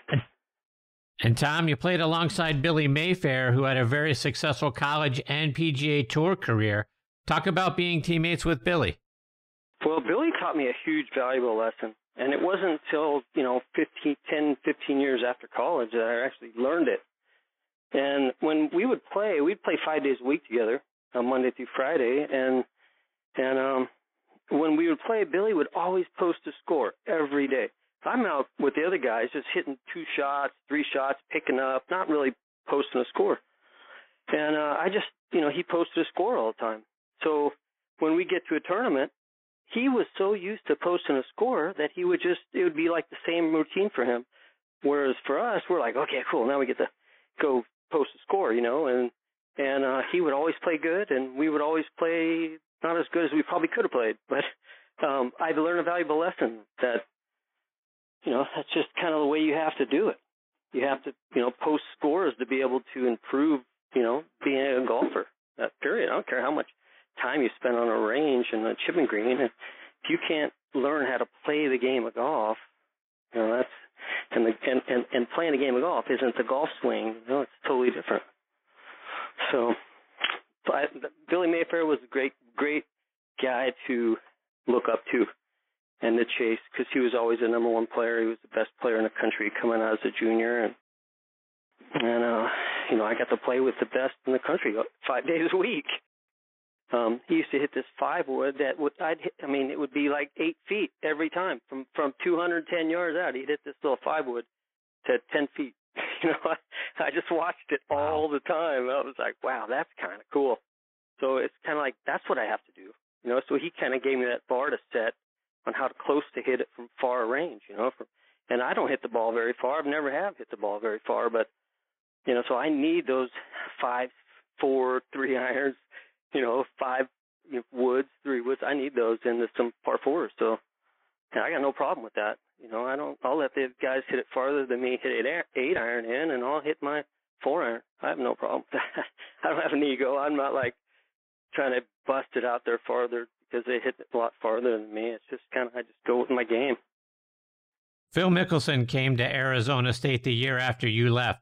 Did you get to know him at all back then, or were you on to other things by the time he got there? Well, I, I didn't get to know him. I've, I've hung out with him, um, played some pool with him. Great pool player, by the way, too. Um, and uh, played once or twice with him in college because I did hang out there when I first turned pro in 1988. Um, but uh, yeah, that was kind of cool. He came in and uh, Billy and I left, and and uh, yeah, the rest is history. Tom, Arizona State has such a rich history of great players. Tom Purtzer was there before you. He's become a great friend of the show. Howard Twitty back in the day, another great player. Did those guys ever come around and uh, give you guys some tips or help you in any way to uh, improve your games and then give you some encouragement along the way as well? We'd see him once in a while. Um, not not very often, but we would see him, and uh, they'd be gracious and give us their time and and you know share some of their their experiences because for you know when you're a freshman and sophomore it's so f- fresh and you're I mean for me to be at Arizona State you know all of a sudden I'm in Oxnard one day and Arizona State the next day it's or or Tempe the next day it's like it's hard it's the adjustment so they were kind enough to um come back you know Jimmy Carter and guys like that that were closer to my age um so yeah, it's nice to have that fraternity of guys that uh, that look after each other. That's for sure. Tom, 2005 was another good season for you. You won the Arizona Open by five strokes, breaking the 36 hole record with a 65 66 start in the first two rounds, really sealing the deal on the back nine during the final round. You drove the green on the 299 yard par 4 13th hole. You followed that with a birdie, a 60 foot bomb that dropped in on 14. You added another birdie for good measure on 17. What do you remember about that week, and what was it like winning the Open in the state where you played your college golf? Yeah, that was special. Um, it was special from the time I drove the green. I mean, because at that moment in time, I only had um, maybe a one-shot lead, um, and the guy who took the, you know, who who just made birdie on me, um, he got up and he hit it up on the green. So I mean, I could have laid up. You lay up with like a four or five iron off to the right, and then come over this big creek. I could have done that, but I thought, you know what, this is it. I mean, I have to do this. I'm not bailing out. You know, so I hit it up there on the green, and I end up he ended up three putting, and I ended up making birdie, and then it was just kind of like, okay, I think I had a two shot lead then, you know. So, and then it was just kind of neat from there on out. And playing in Arizona, I had a good buddy of mine come out and watch me play, and and I played with Steve Schneiter, who's a great player from Utah, great pro from Utah. I was playing. He was actually the defending champion that that year, and I was playing with him the first two rounds when I shot 65, 66. And to be honest, if it wasn't for him that I played with, that I don't know if I would have shot that. You know, because he just kind of he was a defending champ. I've known Steve for a long time, and it was it just happened to you know I just happened to get in the zone, and for two three days, and uh, yeah, that was fun, especially you know being a Sun Devil. So yeah, that 05 was good. And plus, I played the Gateway Tour out there as well during that during 05. Um, so I was playing a lot of golf then. Um, you know, and enjoying life. Now I'm not playing much. Tom, you go up to Canada and you have a lot of success up there as well. I read that the 63 you shot in the final round at the Seaforth Country Classic helped give you the confidence to go on and win the Canadian Tour Championship in 2008. Do you recall, did something click in that final round for you at Seaforth that helped you the rest of the way that season? Well, it's a, that golf course is a very it's very gettable. Guys were going really low. Um, it's not a very long course, and there's a few couple drivable par fours, and it's a fun course, super fun course to play.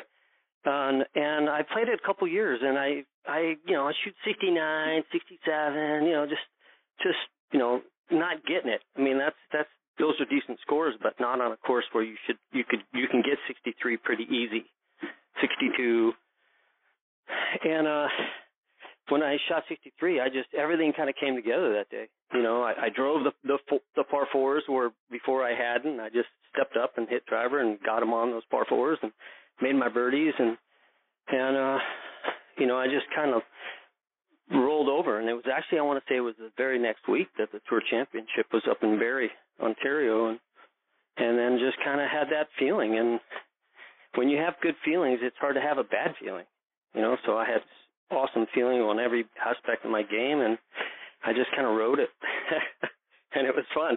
The only bummer is I didn't have a tournament after that in 08. You know, that was you know that was um that was the end of the tour champion. That was the end of the tour. So I just kind of I kind of came back home and and then I saw my dad hug his brother for the last time and. Tom, in that 2008 Canadian Tour Championship, you trailed by four shots after 36 holes. But in the final round, you and Canadian Wes Heffernan, you guys were tied with two holes left to play, and you hit what I'm guessing was one of the best clutch six irons of your life on the approach on 17. You hit it to four feet and then make the birdie to take the lead. And then a great drive and another six iron pin high on 18. You make that putt too. Talk about that situation and producing those clutch shots to win irons too. I got lucky. I had kind of the same yardage on both shots, and when I pulled off the six iron on 17, well, when I had the six iron on 18, I'm like, that's just the same shot, you know. So I, and that shot on 17 gave me some confidence, and I pulled it off on 18. Um, you know, I was just in that moment, and I didn't know I was going to win. I mean, I'm tied going into 16, and I I, I want to say I had the lead, or and then I lost it, and then I'm tied going into 17 and to birdie 17, 18. It was just, you know, I didn't. uh I think it was just 100% belief in myself that I can do it. You know, so that and that, that's why I pulled it off. I think that's why we pull off anything is when we have 100% belief in our ability. You know? Tom, before I let you go, let our listeners know how can they stay up to date with the things that you're doing. I know you're playing some really good golf down there in Florida qualifying for the state championship and the senior state championship. Let them know how they can stay up to date with you. Well, um, I, I have Facebook page and Instagram page, and it's uh, it's Tommy Stankowski at um, on Facebook and Instagram, and uh, that's about it. You know, I'm um, I don't post a whole lot. I'm not a big social uh, media guy, but uh, you know, I kind of lay low and and uh, but when I do stuff, I do post some things and and uh, yeah, I, I appreciate you having me on, Chris. That's, that's awesome. What I was going to say earlier when I got kind of emotional is I saw my dad hug my his his brother for the last time for, for the last time, and then that's when I said, you know what, man, I gotta get I gotta get off the road and get closer to my mom and dad and kind of take care of them a little bit, and that's kind of where I am now, you know. So it's that's kind of led to led to to my current situation. So it's all good. I love it. I love the decisions I've made in life. Well, Tom, thanks for taking time out of your night to come and be a part of the show. I hope you'll come back and do it again sometime. Chris, yeah, man, awesome. man. I appreciate it. And uh, yeah, I do too. I look forward to talking to you as well. Thanks, Tom. Take care. Say hello to Paul for me. All the best to you and your family. We'll catch up soon. Right on. Thanks, Chris. Bye bye. See you, Tom.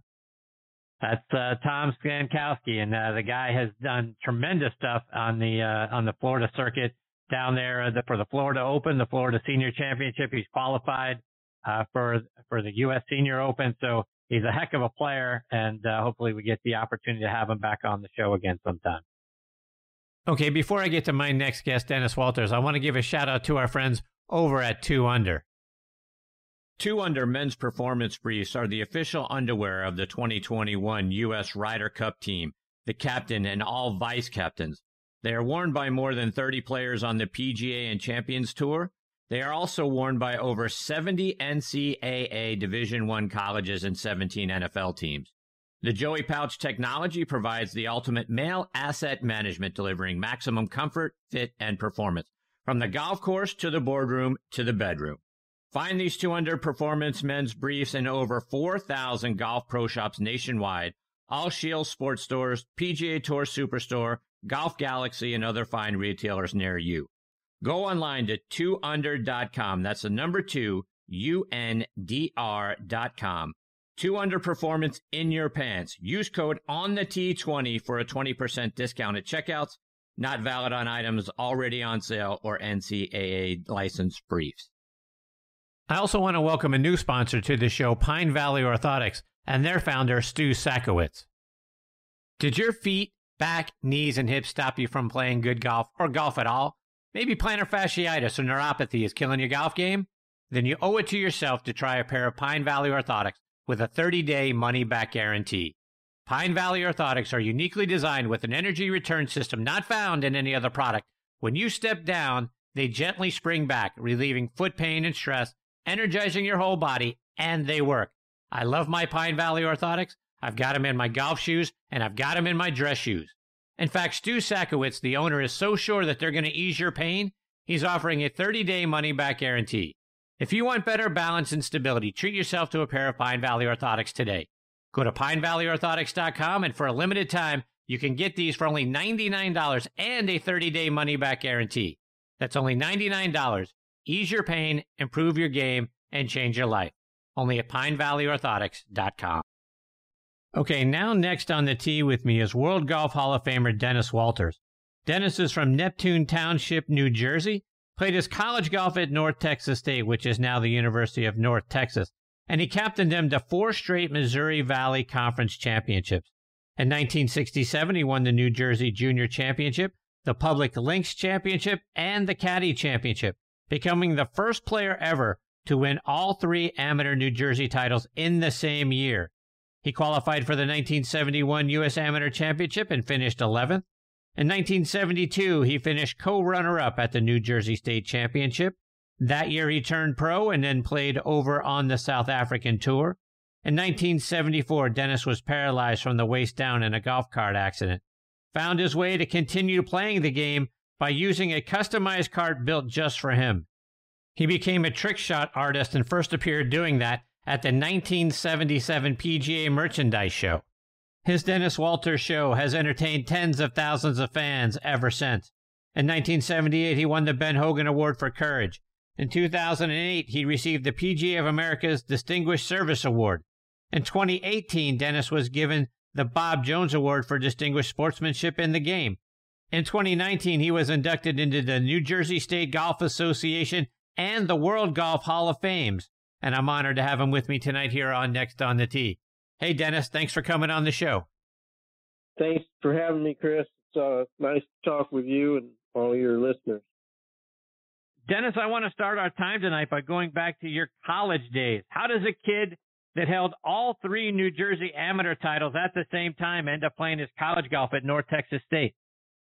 Well, I wanted to be able to play golf all year round and play against the best players. So there were a couple of club pros in Jersey uh, Stan Mosel and Ray Ferguson, who had gone to North Texas, and they kind of helped me go down there. And uh, I, I really had a wonderful time there, learned a lot, and uh, this was probably the most fun I've had playing golf. And Dennis, you were competing in Texas at the same time that Tom Kite, Ben Crenshaw, Bruce Lietzke, all those guys are playing their college golf there in Texas, either at the University of Texas or the University of Houston. What was it like competing at the college golf level against those guys? Well, it was it was a lot of fun. It was challenging, and I really learned a lot on how to play in the wind and from hard ground. And I remember at graduation, my mom said, "Well, Dennis, you played four years here in North Texas, and you went to school and you're graduating. What did you learn? What was the most uh, important thing that you learned here in four years?" I said, "Ma, I said you really have to learn to hit your short irons down in the wind because if they balloon, it's not going to work out too well." So, but it, it was a lot of fun. I had some nice uh, tournaments. I had some great teammates, and uh, it, it was. It's a whole lot different than it is now. I read where these kids go on a private jet and they're staying in all these places and four star hotels. We went a 63 Oldsmobile station wagon and had, uh, I think we got $10 a day for lunch, a sleeve of balls and a Munsingwear shirt. But I, I don't think they could have any more fun than we're having now. So it's, uh, it's like everything else. It's really changed. And, uh, we used to get $15 a month for laundry money, the first of every month. I don't know one person in the athletic dorm that ever used that for laundry money. It was actually the biggest gambling day of the, of the month. And, uh, it was great. Our, our coach said we could play, we could, we could play, but we couldn't play for more than a quarter. But if you and I wheeled every combination every day at noon, you get a game with three foursomes and we'd wheel every combination. Our team, our foursome against your foursome, birdies, whatever, low medal. And you'd have like 75 bets going on at the same time. It was so complicated. We had, we hired a kid to go with us. He didn't play. He just kept scoring. At the end of the day, he'd say, well, you owe me 75 cents and you'd pay off because you could get a steak for three dollars. So it was it was a lot of fun. It was different, and it was it was a great learning experience. And Dennis, you faced those guys at the 1971 U.S. Amateur Championship, but let's also throw in some other great legends like Joe Inman and Billy Kratzert and Terry Diehl, um, who would all of those guys would go on to have great careers on the PGA Tour. And you opened up that tournament with a 71. You're right in at the top of the leaderboard. What do you remember about that tournament? I remember I played 53 holes. Uh, I think I was even par, one over, and I shot. I shot one nine really bad. I was. I woke up that morning. I had about a seven, and I was. I was throwing up, and I I threw up a couple times on that nine holes, the the that first nine, and then I I think I shot like 43 or 44, and I shot like 36 on the back. And uh, I ended up missing. The, they took the top eight to play in the U.S. Uh, in the Masters tournament, and I missed qualifying for the Masters by two shots, and I'm still mad about that. and you barely missed earning your tour card in 1972, and you went over to play in South Africa to compete on that tour. What made you decide to go play over there? A few of my friends had gone over there, and, it was it was good training. There was nothing really to play in over here. I uh, very little to play in. I, the tournaments I was playing in were could play in some state opens, and uh, one tournament I played in was the Egg City Open up in Maine, and I I finished second, won 500 dozen eggs, which I owned for about five minutes and I sold it for 500 bucks. But I figured it would be good because a lot of those tournaments were national open tournaments and I, it was really cool because I got to play with all the, all the best South African players. I played a few rounds with Gary Player and I got to play with Bobby Locke, the Henning brothers, Bobby Cole, and uh, Simon Hobday, all all these guys who were at the time world class players, and it was it was nice. Peter Oosterhuis and uh, some other guys from England, but uh, it, it was really cool. It was uh, you could play four rounds and you had caddies, you walked, and they were big tournaments, and uh, it, it was it was terrific. And Dennis, you mentioned Bobby Locke, and I've had the privilege of having Gary Player on the show several times. And Mr. Player always talks about uh, Bobby Locke being the greatest putter who ever lived, but he had a very unconventional stroke. Talk about what you saw from him. Well, the biggest thing was the difference in the greens. The greens, the greens back then everywhere were long, they were grainy, and uh, I get a kick out of hearing these greens. They say, they, "Wow, there's some grain in these greens."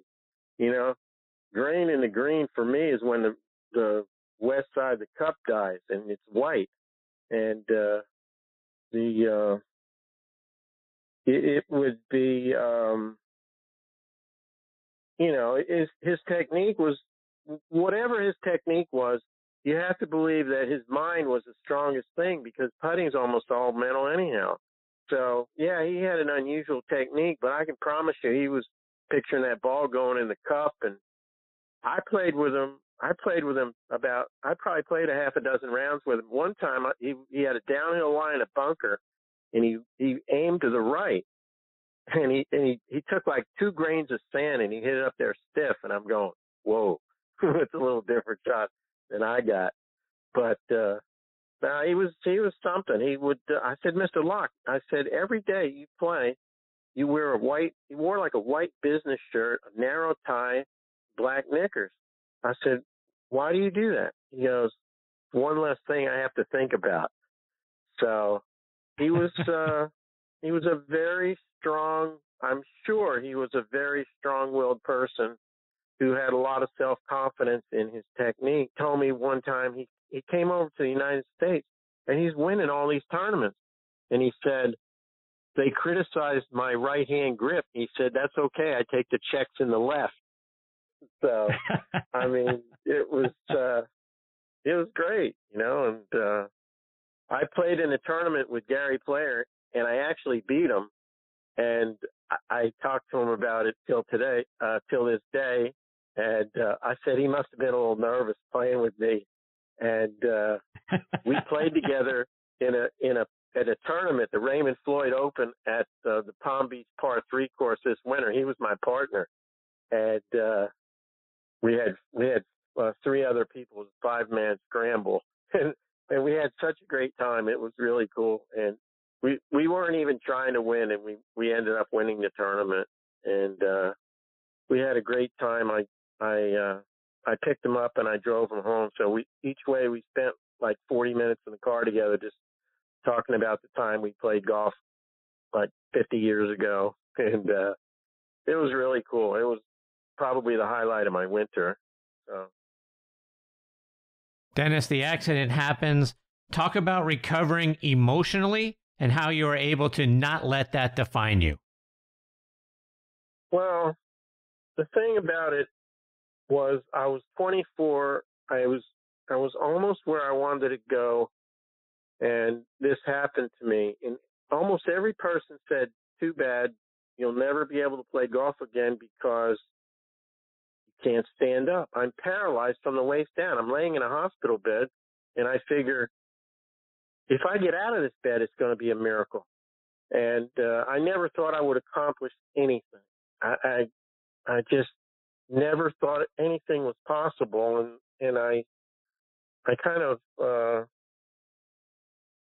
I, I was about as low as you get. I mean, people have it a lot worse than me, but I, I when it happens to you, you think you it's the worst. You, you you've got the worst break of all time, and it was bad. And I'm not going to sugarcoat it. The the emotional depth that I was in, it was it was horrible. And uh, but I I I promised myself if I ever got out of that bed, I wasn't quitting. I wasn't giving up, and I was going to try to figure out a way that I could do something. And for me, doing something meant playing golf again. And I know everyone said I'd never play golf because I couldn't stand up. So I said, I'll start hitting golf balls sitting down. My dad actually encouraged me to try to hit golf balls from my wheelchair. And and I did, and I did that for a while, and we finally came up with with a. Uh, I couldn't play golf. I was hitting balls on the range every day for about a month, and uh, but I couldn't play because I couldn't push the wheelchair all the way around the course. And we finally came up with the idea to mount a swivel seat on the passenger side of the golf cart, and that's really how I got back on the course again. I never thought I could make a career out of it, but at least I was out hitting balls and I was practicing and I was playing and for me it was good therapy. It was good mental therapy, good physical therapy, emotional therapy. It was far better medicine than any pill I could take. But I I was just trying to cope with what I considered to be the most horrible, rotten situation. I never dreamed I could make a career out of it, but I just kind of started doing that. And, uh, first one I did was in 1977. I've, I've done well over 3,000 performances since then, traveled over 3 million miles. So it's a, it's a pretty uh, amazing journey, and I uh, I'm glad I stuck stuck with it. You've become one of the best trick shot artist ever. Where did the inspiration come to go that route?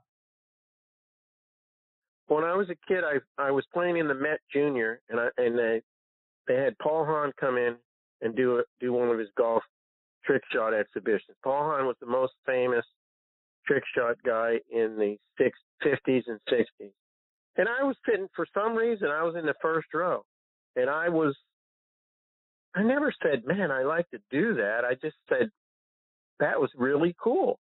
And so after my accident, there were three golf courses that had benefit tournaments for me. And about when I finally got back playing again, I said to my dad, why don't we go show them that I'm actually playing golf again? And they really helped me. And he said, that's a great idea. So the first two I did, and I got a reasonable uh, response. I told people what I thought was different playing golf this way, being paralyzed, and what was the same, how to hold the club, alignment, these types of things. And everybody was real nice about it. And then for the third one, I said to my dad, I said, you remember when I saw Paul Hahn?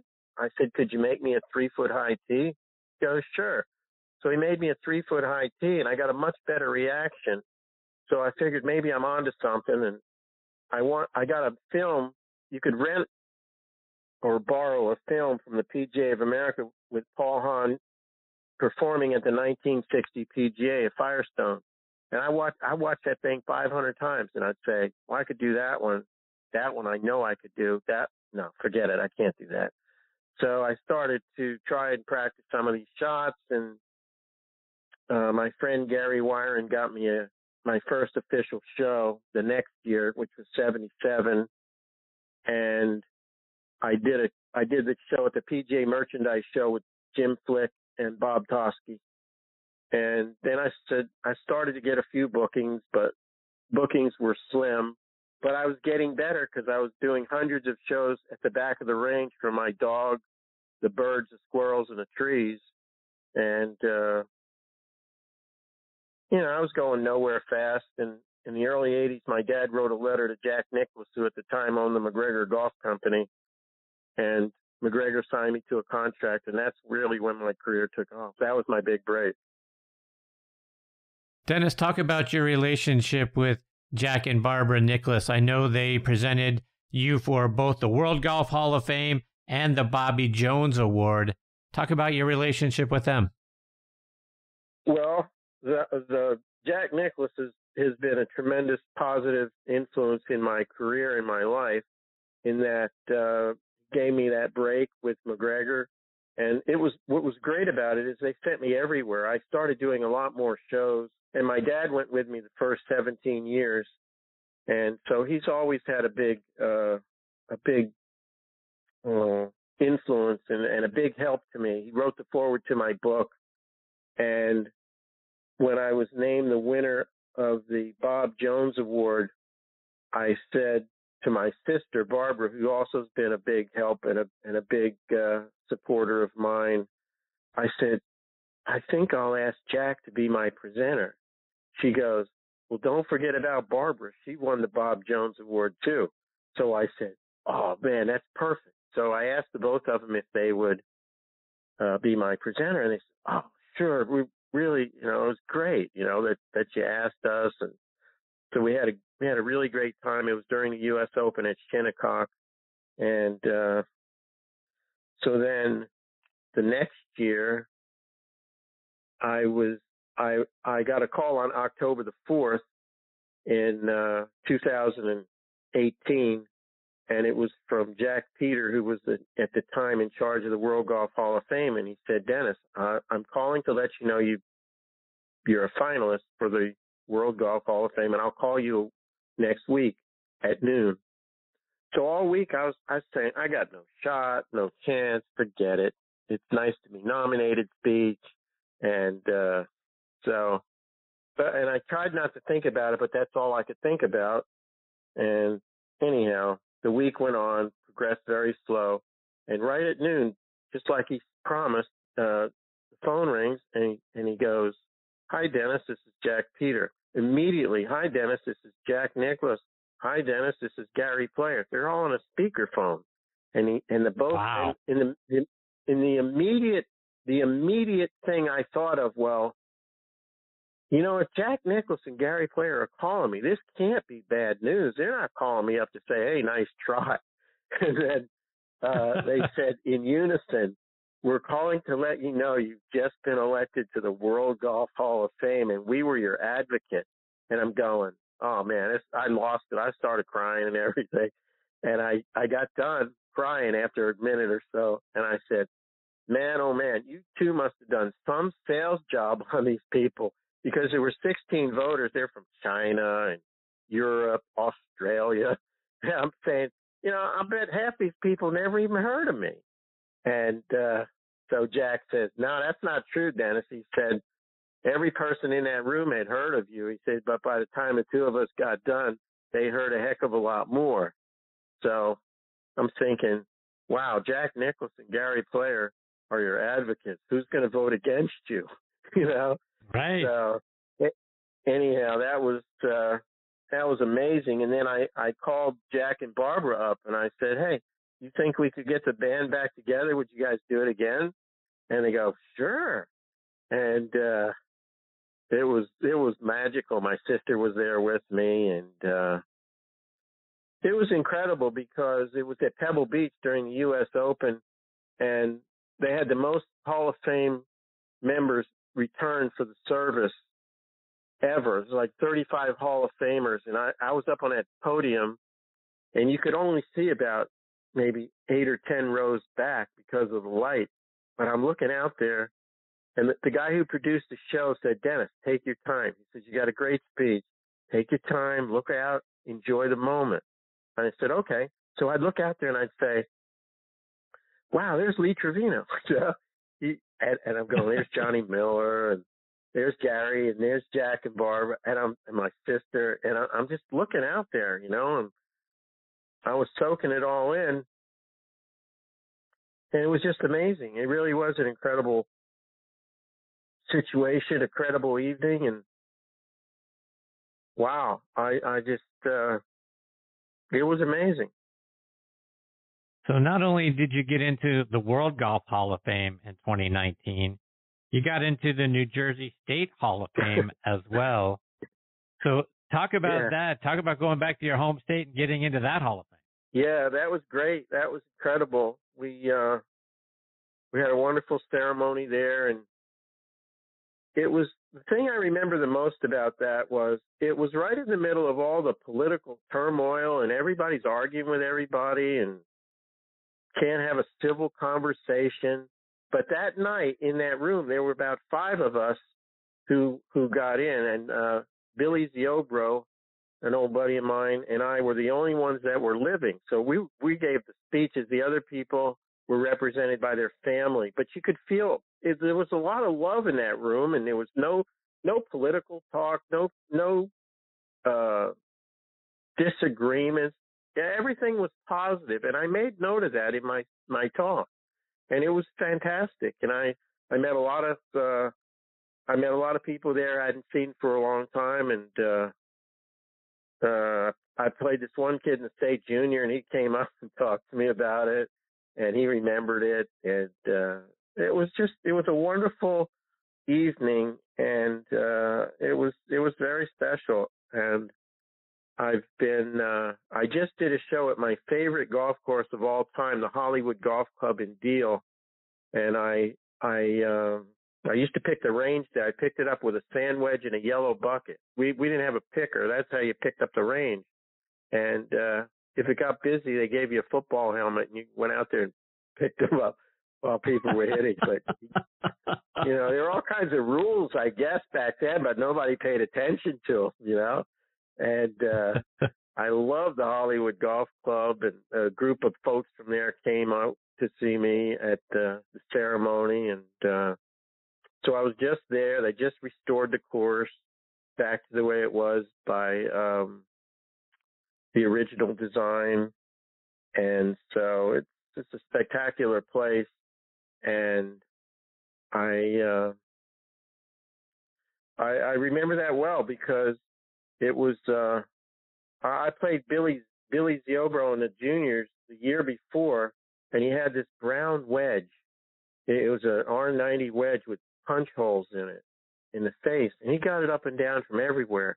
And I said, I got to get me one of these clubs. And so I went when I got back. I lost. He beat me on the the last hole, and I went back home and I I went to his bag room at Hollywood and I found one. It was like in mint condition. It was like from the 30s, and this was 66. So the thing was 30 years old then, but it was like brand new. And uh so I got my own, and I I ended up winning the tournament next year. And I used that club for a long time, and uh, I remember I got this club, and I'm going, oh man, this thing's great. I took it out to the bunker, and I'm I'm hitting these bunker shots, and they're stopping and spinning and everything. And so the bag room guy said, I said, could I have this rock? He goes, yeah. He said, just put something in there. So I had like an old Sandy Andy. and I put it in there as a replacement, you know, and uh, so that was uh, those are all memories everybody has, and these are these are ones that are they remain fresh in my mind, and they always make me smile, and uh, I I just uh, you know that's that's the great thing about golf. You you you have friends forever, and you you can play golf for as, as long as you can. You can even play sitting down if you want. So it's uh it's it's a great it's a great game. It's a great sport that teaches us a lot more than just how to hit the ball long and straight. And a, a lot of the lessons I learned playing golf helped me to overcome this problem that I had to deal with. So it's uh, uh I'm a golf lifer, so I'm all in. I'm still and I'm I'm 72. I've got 35 shows in 70 days on this tour. It's so nice to be back to work, and I've been having a really nice summer. I've got another le- little less than a month to go, and I'll be home.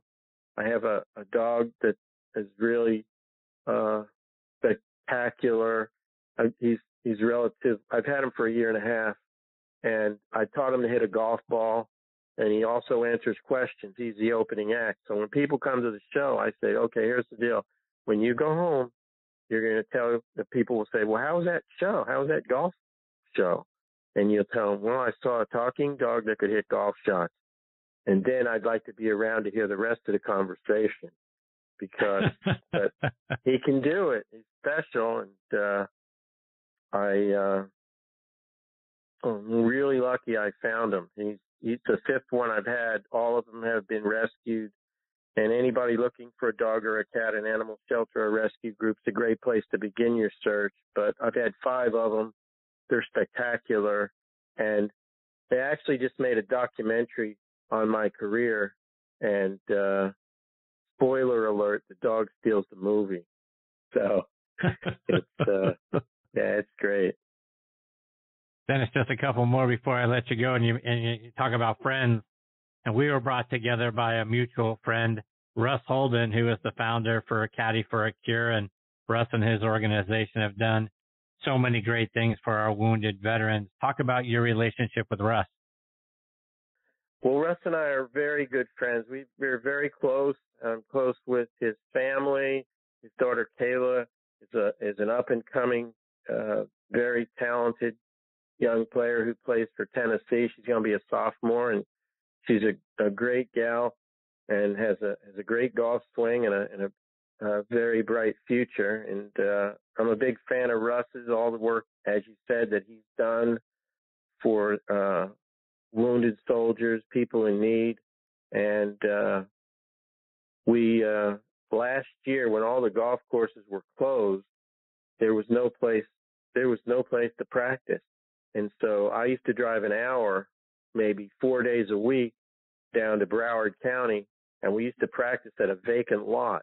The Heron Bay Golf Course was closed, and uh, we went out there and we'd hit, hit balls, and you'd have to dodge the fire ants and the weeds, and there was no grass there, but uh, it was a lot of fun because it was the only game in town. It was the only way we could practice, and we had we had a blast doing that. Uh, Kayla would come with us, and I'd practice, work on my swing, and hit all my trick shots, and so it was it was great. We became very close because of that, and uh, we had uh, it was fun. We called it the Heron Bay Golf and Yacht Club, and uh, it was fun because I had to drive down there. I left my stuff, my cart at at his place, and then he lived about ten minutes from there. So we'd we'd uh, I'd come down there, we'd hook up the trailer, we'd take it over, we'd get over there, and you know it's complicated for me. I just don't jump in a car and and go, but we did it, and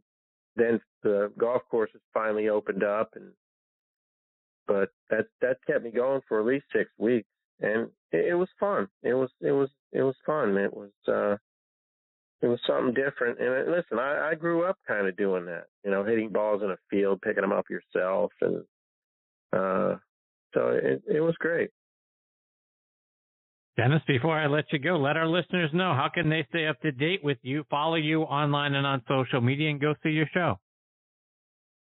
Yes, well, it's uh, the Dennis. It's the Dennis Walters Golf. Dennis Walters Golf Show is my website, and uh, dot com. Dennis Walters dot com is the website, and then I'm on uh, Facebook and Twitter, and I should have some news about the documentary. It's called Get a New Dream, and it tells the story of me uh, from laying paralyzed in a hospital bed to my life journey, which culminates in the World Golf, my induction into the World Golf Hall of Fame, and it's uh, it's really good. We're going to actually have a uh, showing of it in Fairfield, Connecticut, at the Community Theater at Sacred Heart University on next Tuesday, August the 24th. Anybody in Connecticut metropolitan area wants to come up, it's going to be great. It's, the theater itself holds like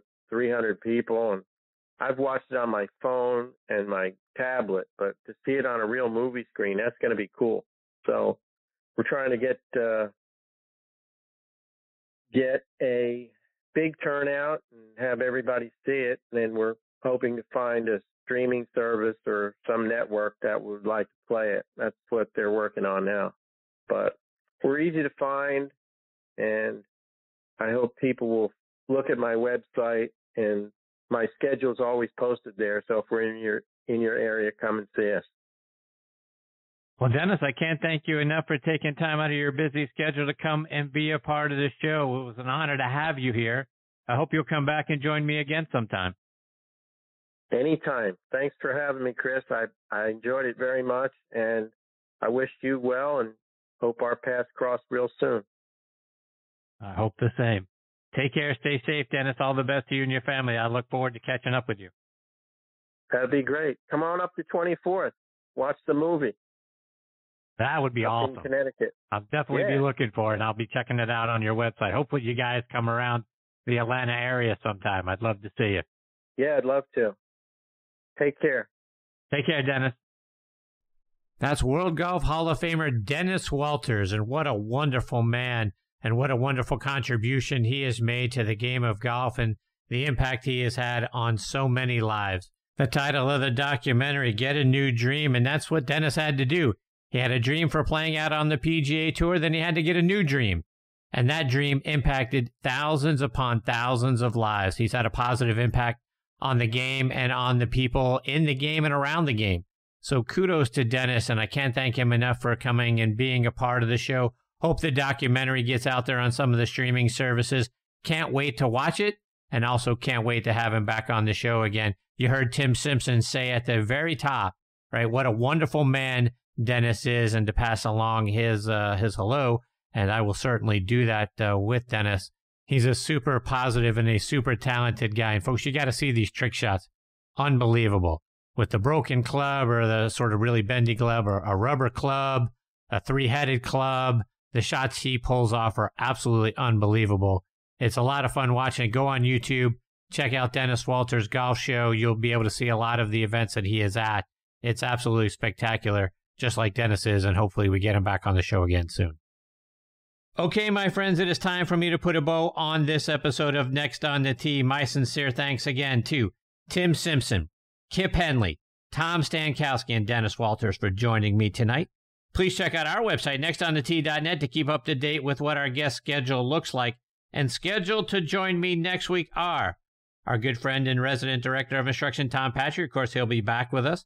As will Frank Nobilo. Always enjoy spending time with Frank. Former PGA Tour player David Ogrin will also be making a return trip to the show. Looking forward to catching up with David. Then we're going to round out the show with the great golf landscape artist Linda Hartough. And folks, if you haven't seen Linda's work, go online to her website, lindahartough.com. You're going to be amazed at the great paintings and the wonderful landscapes that she does. Looking forward to having her here. So it's going to be a great show, folks. I hope you'll come back and be a part of it with us. You can stream this show as a podcast on a number of great podcasting sites and apps like Apple Podcasts, Google Podcasts, Amazon Music, Spotify, Pandora, iHeartRadio. If you've got a favorite podcast app, we're probably on it. Folks, thanks again for choosing to listen to the show tonight. I really appreciate the fact that you continue to make Next on the Tee a part of your golfing content. Until next week, hit 'em straight, my friends.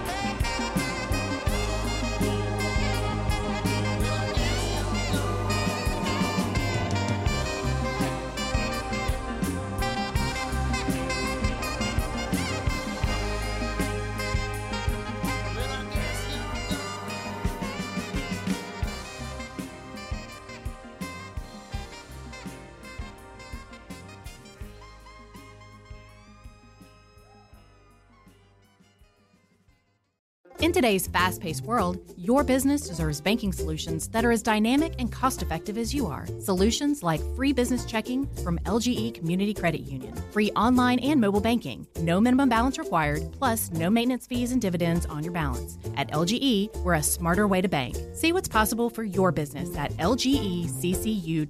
No monthly maintenance fees. Other service fees such as NSF, overdraft, wire, and stop payment fees still apply. Not all businesses will qualify. Membership eligibility and base savings account that keeps a $5 minimum balance required. Support for Extra 1063 comes from Natural Body Spa and Skin Remedy, celebrating their 35th anniversary and offering gift cards in store and online. You can discover Mother's Day and anniversary presents online at Natural Body Spa and Skin Remedy at naturalbody.com. Hey Atlanta, Hudson Mason here. Is a new roof still on your to do list, but you've been delayed due to rising home service costs? Well, here's a fantastic solution from Accent Roofing Service zero down, zero payments, and zero interest for a full year. That's right, you can get your new roof now and start paying next year. Act quickly because Accent's incredible offer of 000 with a 12 month deferred payment option for a lifetime roof system isn't going to last long. Contact the craftsman at Accent Roofing Service today, accentroofingservice.com.